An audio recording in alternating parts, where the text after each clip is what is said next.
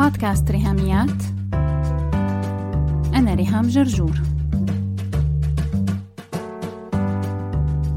مرحبا. The Elephant in the Room. هذا مصطلح بينقال وكأننا عم نتخيل غرفة قاعدين فيها كلنا وفي فيل بهالغرفة بس كلنا عم نتجاهله سايقين العبط ومكملين نشاطنا عادي وأحاديثنا عادي مع إنه وجود الفيل مأثر علينا كلنا بس مصرين نتجاهله عن عمد. لو بدأت هالحلقة عادي فرح يكون موضوع فيروس كورونا هو The Elephant in the Room. ما رح نطنشه لكن كمان ما رح نخليه مركز الاهتمام. برحب فيكم ببداية الموسم الثالث من بودكاست ريهاميات والحلقة هاي رقم 62 رح تصدر بتاريخ الجمعة 3 نيسان أبريل 2020 وهذا تاريخيا بيعني أننا في عز أزمة كوفيد 19 ومكملين بحربنا ضد فيروس كورونا. لسه المدارس والجامعات مسكرة مع حظر تجول تباعد اجتماعي حسب البلد يلي نحن فيها سواء عنا quarantine أو curfew وعم نمارس ال social distancing وطبعا طبعا غسيل الإيدين بشكل متكرر كذا مرة خلال اليوم وكل مرة الغسيل 20 ثانية. والامتناع أكيد عن لمس الفم والأنف والعين مع تقوية المناعة وتعزيز الصحة النفسية. تمام؟ رح نكتفي بهذا القدر عن أزمة كورونا وكرر تأكيدي لهاشتاج خليك بالبيت. طبعا ما فينا ننكر أنه الأزمة أثرت على تفاصيل حياتنا اليومية وبالنسبة إلنا هون ببودكاست ريهاميات كمان أثرت على جدول حلقات 2020 فاستدعى مني إعادة ترتيب كتير أمور بناء على إلغاء لقاءات ومواعيد تسجيل لحلقات لكن يلي صار أني بدرت موعد حلقة شلفي وقررت أنه اليوم هو أفضل توقيت لتقديم عرض كتاب Do Less للكاتبة كيت نورثروب.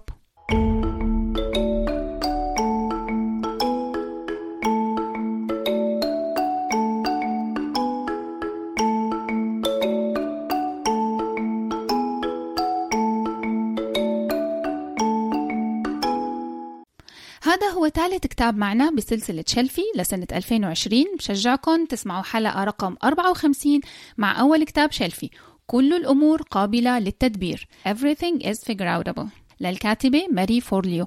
خبرتكم عنه يوم 10 يناير 2020 ببداية السنة. وكمان بشجعكم تسمعوا الحلقتين الماضيين رقم 60 و 61 مع تاني كتاب شلفي تجرئي أن تقودي. Dare to Lead للكاتبة بريني براون.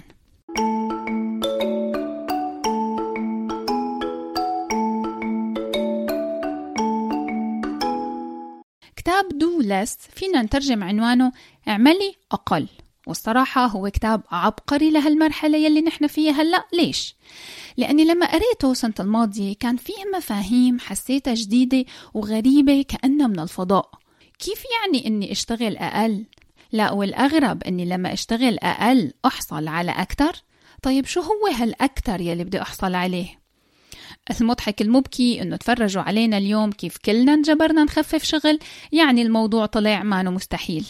هلا طبعا مثل الجراد يلي بياكل الأخضر واليابس إجت هالأزمة مو بس حتى تخلينا نلغي الأمور الزائدة لكن للأسف في ناس اضطرت تلغي أعراس مؤتمرات سفريات ولسه ما بنعرف شو رح يصير بخصوص احتفالات عيد القيامة يلي باقي له تسعة أيام وشهر رمضان يلي باقي له 21 يوم. يعني ما بين اللي تلغى واللي تأجل واللي لسه قيد الدراسة اختلطت الأمور علينا. فخلونا نركز على الجانب الإيجابي بهالأزمة إننا انجبرنا نبطئ إيقاع حياتنا ونخفف الشغل والإرهاق والانشغال الإدماني. شفتوا كيف توقيت هالكتاب عبقري؟ لأننا اوريدي شطبنا أول خطوة من الليستة المقترحة بالكتاب وهي تخفيف الشغل. لهيك في كذا تشابتر بالكتاب مو محتاجين نستعرضهم ويلا بينا ندخل على طول على الموضوع.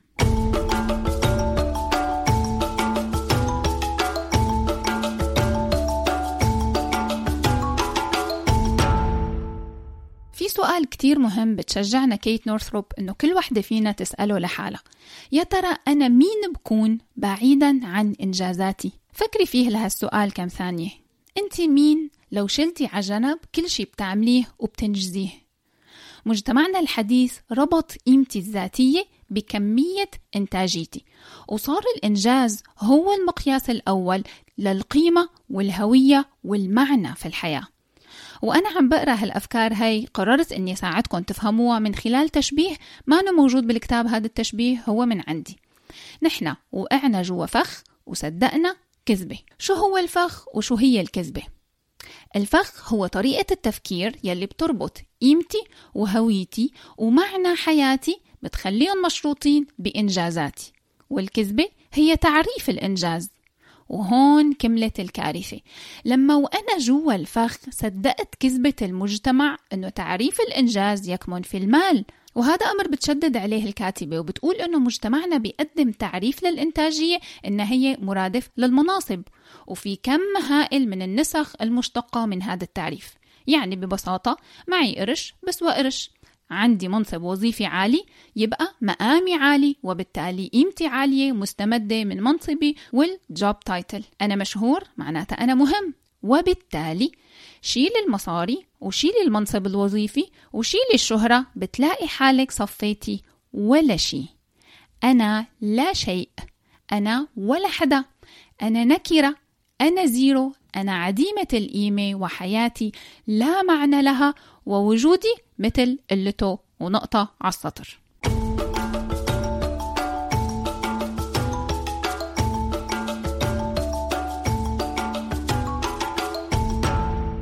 مين فينا بيرضى يكون نكرة؟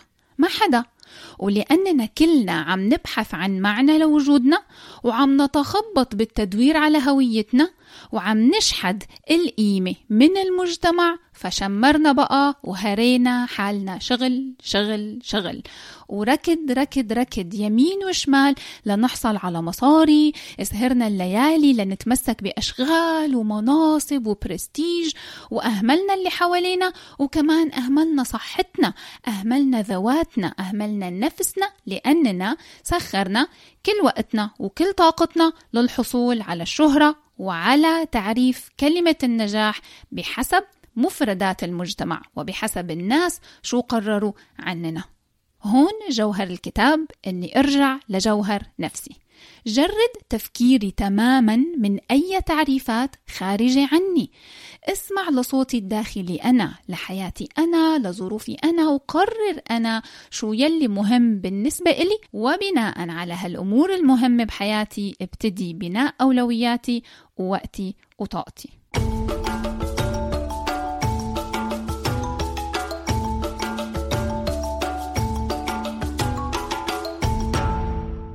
الكاتبة بتأكد أنه كتاب دو لس هو ليس تذكرة أو تصريح للكسل لكنه دعوة لتجنيد كل الطاقات يلي جواتي ويلي براتي إنها تدفعني مثل تيار النهر يلي بيساعدني لو تخيلت حياتي إنه هي قارب وأنا عم جدف لأوصل للهدف فهالطاقات يلي جواتي وبراتي تدفعني للأمام.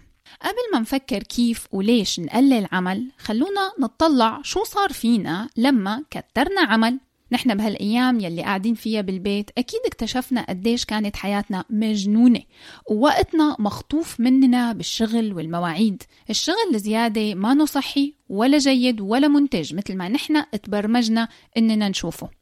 في نواحي مثل الصحة والإنتاجية والإبداع والتوازن النفسي والعاطفي كلها كانت عم تعاني تحت ضغط الشغل الزيادة. الكتاب فيه فصل كامل عن داتا وإحصائيات. رح أذكر لكم منها شوية إحصائيات سريعا بتحكي عن عدد ساعات الشغل الزايد يلي ماشية بالتوازي مع نسبة عالية من الإصابة بالجلطة وأمراض القلب والأمراض النفسية وخاصة عند السيدات. كمان الضغط يلي بتسببه ساعات العمل الطويلة ابتداء من 47 ساعة بالأسبوع لأكثر من 50 ساعة بالأسبوع بيسبب تقلص بالمادة الرمادية بالمخ للمناطق المسؤولة عن التحكم بالنفس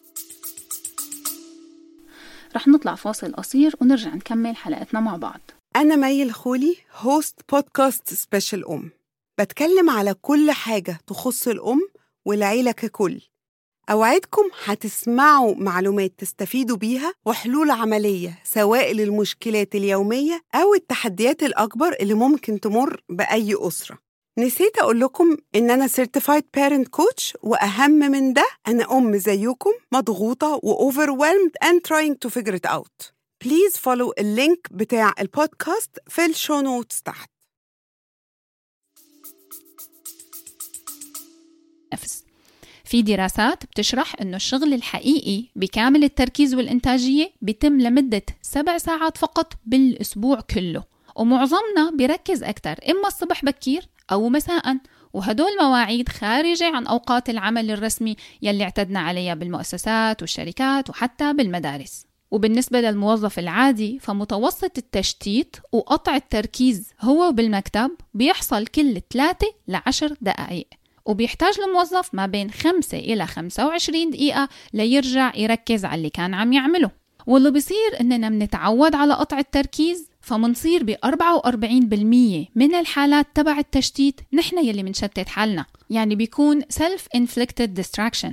لهيك عملية التركيز بتحتاج مننا تدريب وتمرين إرادي وواعي فالتركيز هو فعليا ما متعلق باللي أنا عم له لا وأبعده عني. الحقيقة إنه التركيز متعلق بالأشياء يلي أنا بقلها نعم واللي بتدرب إني أنا ركز عليها إرادياً.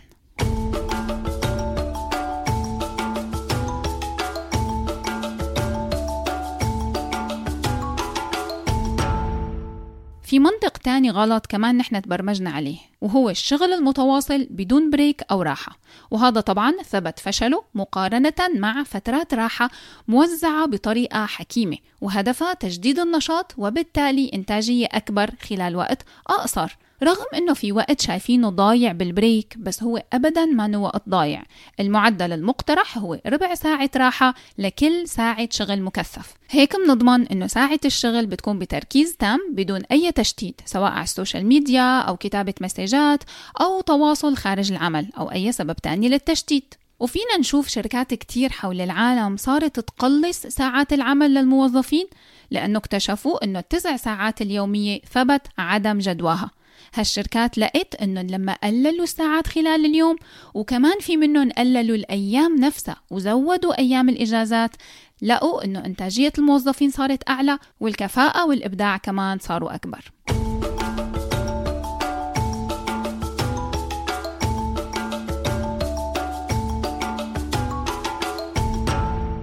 من أكثر الأفكار يلي عجبتني بكتاب دو لس هي التمثل بالطبيعة وتحديدا احتياج التربة للراحة. حاليا منلاقي المزروعات لما منضل نزرع خضار مثلا بشكل مستمر هدفه فقط زيادة المحصول ومنوصل لمرحلة بتصير الخضار وكمان الفاكهة بلا نكهة وبلا طعم لأنه المزارع همه محاصيل أكثر لكن من زمان أجدادنا ما كانوا يعملوا هيك ولا كانوا يستنزفوا التربة بهالشكل. كانوا كل موسم أو كل كام موسم حسب طبيعة المزروعات بيعطوا التربة فترة راحة وفرصة لتجدد نفسها وبالتالي بتكون المحاصيل بالموسم يلي بعد هالراحة فيها غذاء أكثر الكاتبة بتحكي عن شيء اسمه The Fertile Void. فينا نترجمه الخواء الخصيب.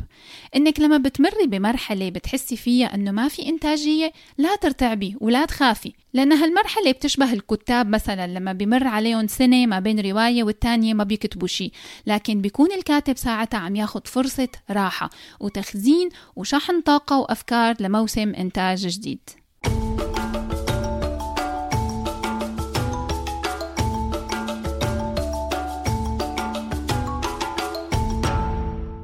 من ضمن النصايح يلي بتقدمها الكاتبة لدعم فكرة doing less to get more يعني كيف فيني أنا أشتغل أقل وأحصل على أكثر هي فكرة التأكيد على اختيار الوقت المناسب للشغل بحسب هارموني معين مع جسمك ومع القمر ومع الكرة الأرضية شو هو القاسم المشترك بين هدول الثلاث نواحي؟ هي المواسم تتذكروا بحلقات رقم 34 و35 و36 من بودكاست ريهاميات حكينا عن أسرار الدورة الشهرية وقلنا إنه ال period هي حلقة أو cycle مقسمة لمواسم مثل فصول السنة شتاء وربيع وصيف وخريف. بهدوليك الحلقات كان المرجع تبعي كتب مختلفة غير كتاب دولس لكن انبسطت عن جد لما لقيت نفس الفكرة عم تتأكد وتتكرر بهذا الكتاب كمان. وزادت عليها الكاتبة مو بس تتبع مواسم الدورة الشهرية لكن كمان تتبع أطوار القمر الأربعة.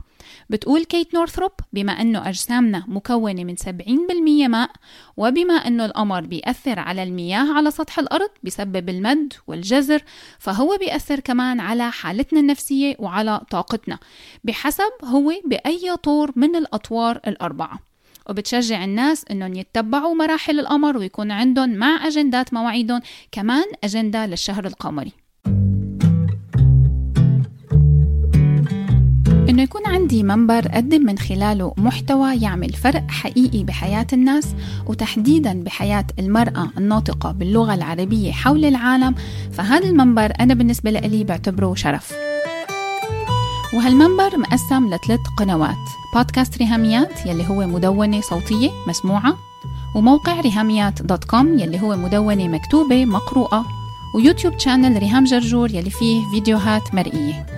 وهالثلاث قنوات بيخدم عليهم صفحة فيسبوك وحساب على إنستغرام. لحتى حافظ على المحتوى أنه يكون مجاني ويكون كمان قيم من حيث المضمون ومن حيث الشكل كمان والقالب يلي بقدمه فيه. بحتاج إني أشتري كتب بحتاج أصرف على معدات وأدوات وكمان بكون عندي اشتراكات والتزامات مادية أونلاين. وهالشي ما بقدر أقوم فيه لحالي لأنه بشكل استنزاف مادي بالنسبة لإلي. لهيك أنا حابة أشارككم بطريقتين متاحين للي حابب يدعم المحتوى المجاني لبودكاست ريهاميات والموقع واليوتيوب channel إنه فيكم تقدموا التدعيم عن طريق باي بال أو موقع باتريون سواء بمبلغ معين أو بدعم شهري بيبتدي من دولار واحد بالشهر. رح تلاقوا ال linkين تبع باي بال وباتريون موجودين مع notes هالحلقة وكمان على موقع ريهاميات dot com وشكرا مقدما لدعمكم وتشجيعكم بطرق وأشكال مختلفة. خلونا هلأ نرجع نكمل حلقتنا مع بعض.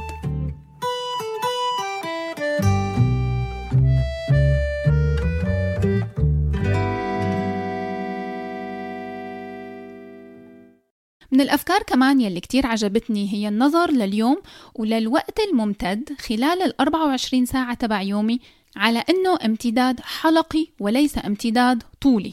بمعنى أني لو فهمت كيف الكرة الأرضية بتمشي السنة فيها بدائرة أربع فصول وبترجع بتنعاد وكيف القمر هيك كمان وكيف الدورة الشهرية بتاخد مني حلقة مدتها 28 يوم وبترجع بتنعاد. يومي كمان فيني أفهمه بهالطريقة الدائرية. إنه هو رح يبتدي الصبح ويخلص بالليل ويرجع يكون عندي فرصة جديدة ومتجددة بكرة.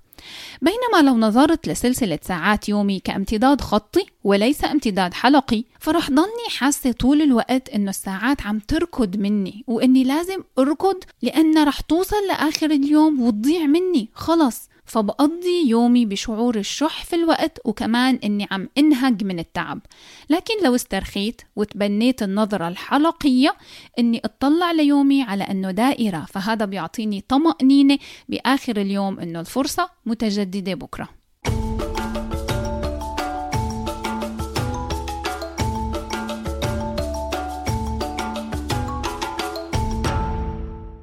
بس أيامي كدوائر أو حلقات هي ليست حلقات مفرغة. لف ودوران مكانك راوح أو لمكانك راجع. إني كل يوم عم عود من جديد لنفس النقطة أنا وعم لف. لا الحقيقة إنه دايما في تقدم. كأني ماشي على سوستا أو راسور بتسميه نورثروب. اسم مميز كتير لهذا التشبيه وهو مصطلح أول مرة أنا بتعرف عليه لما قريته بهالكتاب. The Upward Cycle of Success.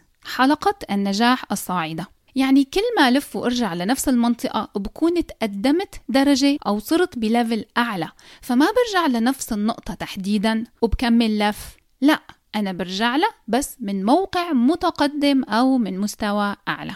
قديش حلو بيومي إني فعلا خلي هالإيمج بذهني. النظرة الحلقية لليوم وإنه تكرار صاعد. The Upward Cycle of Success.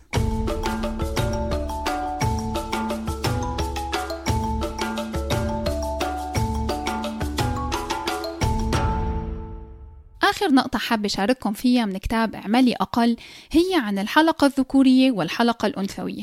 كلمة cycle تنطبق على الاثنين both men and women are cyclical. ولكن الفرق أنه مدة ال cycle عند الأنثى هي 28 يوم ومدة ال cycle عند الذكر هي 24 ساعة. الذكر بمر بالمراحل الأربعة لل cycle تبعه خلال يوم بينما الأنثى بتمر فيهم خلال شهر. لو اطلعنا على المجتمع من حوالينا منلاقي إنه في كتير أشغال وفي كتير نواحي بحياتنا مصممة لتشجع وتكافئ وتمتدح وتدعم ال cycle تبع اليوم الواحد وليس ال cycle تبع الشهر. يعني يلي متوقع من الرجل إنه ينجزه بيومه هو هو متوقع كمان من المرأة إنها تنجزه بيومها. ولكن الحقيقة أننا لو عطيناها شهر فساعتها بتقدر تقسم الشغل بحسب مراحله المختلفة حتى يكون متطابق مع المراحل الأربعة للدورة الشهرية. ولو ركزنا مع كل مرحلة من ال period ففينا ندرك الطاقة والحكمة الكامنة جوا أجسامنا ونستغلها بالطريقة الأنسب لشغلنا ولحياتنا. فتمشي أيامي وأولوياتي على اتساق مع إيقاع جسمي الداخلي وكل التفاصيل يلي عم تصير جواتي جسديا ونفسيا.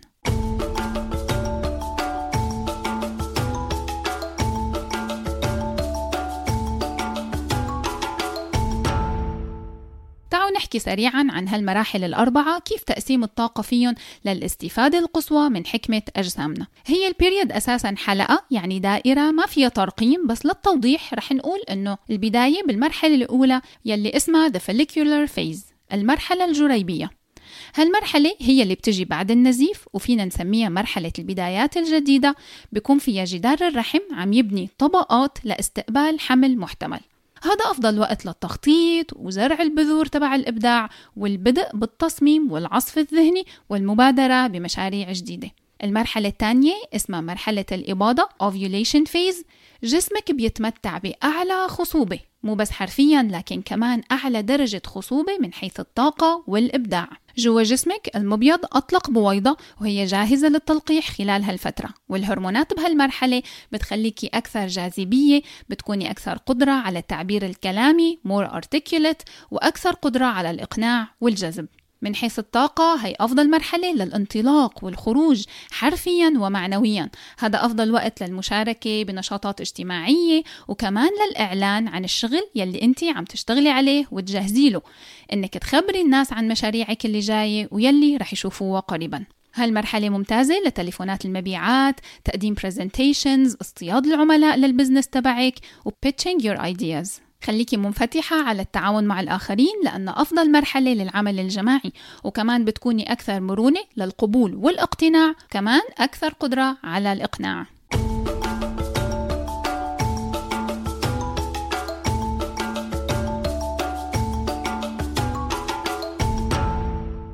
ثالث مرحلة اسمها the luteal phase المرحلة الأصفرية. بتبدأ بعد فترة الإباضة وبتنتهي عند الحيض. هالمرحلة بتوصفها الكاتبة بأنها the most misunderstood and overlooked phase for the power it holds. أكثر مرحلة منهملها أو منتغاضى عنها أو نسيء فهمها فيما يتعلق بالطاقة الكامنة فيها. أكبر ميزة بهالمرحلة هي إنه طاقتك بتبتدي تتوجه للداخل. بتلاحظي إنه المرحلة الأولى والثانية هن مراحل الطاقة الموجهة للخارج والمرحلتين الثالثة والرابعة هن مراحل توجه الطاقة داخليا. يلي عم يصير جوا جسمك إنه الغلاف المحيط بالبويضة كان عم يفرز هرمون البروجسترون يلي هو كان جهز بطانة الرحم مثل السرير الطري لاستقبال البيضة الملقحة. وهو نفس الهرمون يلي بيساعدنا على الشعور بالهدوء والسكينة بهالمرحلة. تستمر ما بين 12 ل 14 يوم يعني هالمرحلة مصممة بحكمة ربنا إنها تكون أطول شوي من المراحل الثلاثة التانيين. الطاقة بهالمرحلة هي الأنسب لإتمام المشاريع وإكمال المهام. بالإنجليزي بسموا هذا المصطلح dot your eyes and cross your T's يعني الاهتمام والعناية بأدق التفاصيل. فالمشروع يلي بادرتي فيه وبدأتيه بالمرحلة الأولى هلأ إجا وقت الإتمام والتكميل للأخير. حطي له اللمسات الأخيرة والرتوش النهائية يلي بتكمله تماما. مميزات المرحلة الثالثة إنه كيمياء المخ بتساعدك على التركيز وختام المهمات وإتمام المشاريع. يمكن مزاجك ما يكون مناسب للخروج لتجمعات اجتماعية لكن الوقت المثالي للإبطاء والهدوء والاستعداد للمرحلة الجاية من السايكل. في مننا ناس كتير شاطرة بالبدايات لكنهم مو شاطرين بإنهاء المهام أو تكميل المشاريع. فالوعي لهالمرحلة هو فرصة ذهبية إنه لو تبعنا السايكل فهذا بيساعدنا كتير بمنطق العمل الأقل للحصول على نتائج أكبر.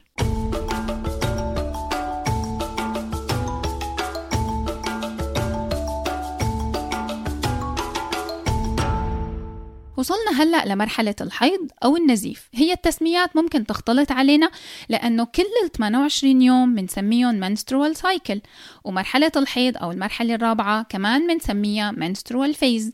فممكن نسميها مرحلة النزيف للتوضيح أكثر بهالمرحلة الجسم بيتخلص من بطانة الرحم لأنه البويضة لم يتم تلقيحها وما حصل حمل فالتوقف بإفراز البروجسترون بيعطي تعليمات للرحم أنه تنسلخ عنه البطانة الإضافية وبيبتدي يستعد لسايكل جديدة. بالنسبة للطاقة فوقت النزيف هو الأفضل للراحة والتفكير.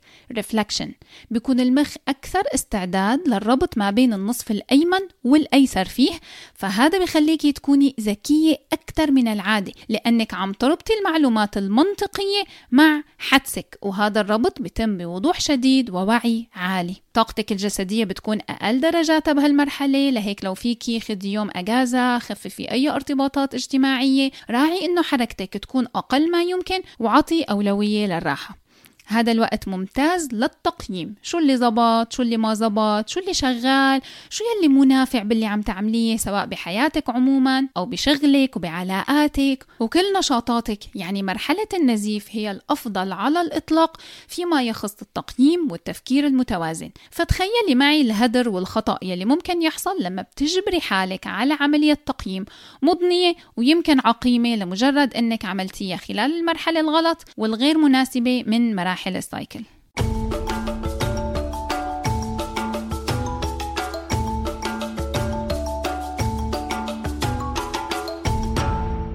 خلاصة الحديث إنه المجتمع بتهمه الطاقة الخارجية بكل أنواعها. أي طاقة منوجهة برانا الطاقة الظاهرة. لكن للأسف ما أنه مصمم أنه يحترم ويقدر الحكمة الكامنة بالطاقة الموجهة للداخل inward energy الطاقة الباطنة. مع إنه الإنورد إنرجي فيها حكمة واستفادة لا غنى عنها وكمان فيها أقصى استغلال للجزء المناسب من الشغل خلال المرحلة المناسبة من مراحل السايكل. لو حدا عايش حياته كلها بال outward energy طاقته موجهة للخارج طوال الوقت فأكيد منشوف إنه بيحصل له استنزاف بدون أي فرصة للتفكير والتجديد الداخلي وأكيد بيوصل لطريق مسدود. نورثروب تلفت نظرنا لحقيقة أن الكون هو وعاء كبير من الثنائيات. النور والظلام ساكن ومتحرك رطب وجاف سريع وبطيء هادئ وصاخب باطني وظاهري. وبكل couple من هدول الثنائيات ما فيه جانب يكون موجود بدون الجانب الثاني. بتمنى إنه كتاب شلفي اليوم يكون عجبكم do less ولا تنسوا موعدنا صباح كل جمعة مع حلقة جديدة من بودكاست ريهاميات. بس هيك. لو عجبتكم الحلقة لا تنسوا تشاركوها على السوشيال ميديا حتى ناس أكثر تستفيد. تقدروا تتواصلوا معي عبر الموقع الإلكتروني لبودكاست ريهاميات www.rihamiat.com أو تبعتوا لي إيميل على ريهاميات at gmail.com أو message واتساب على الرقم 020 12 79 709 719 وعلى الفيسبوك دايما تابعوا صفحة وهاشتاج ريهاميات. سلامات.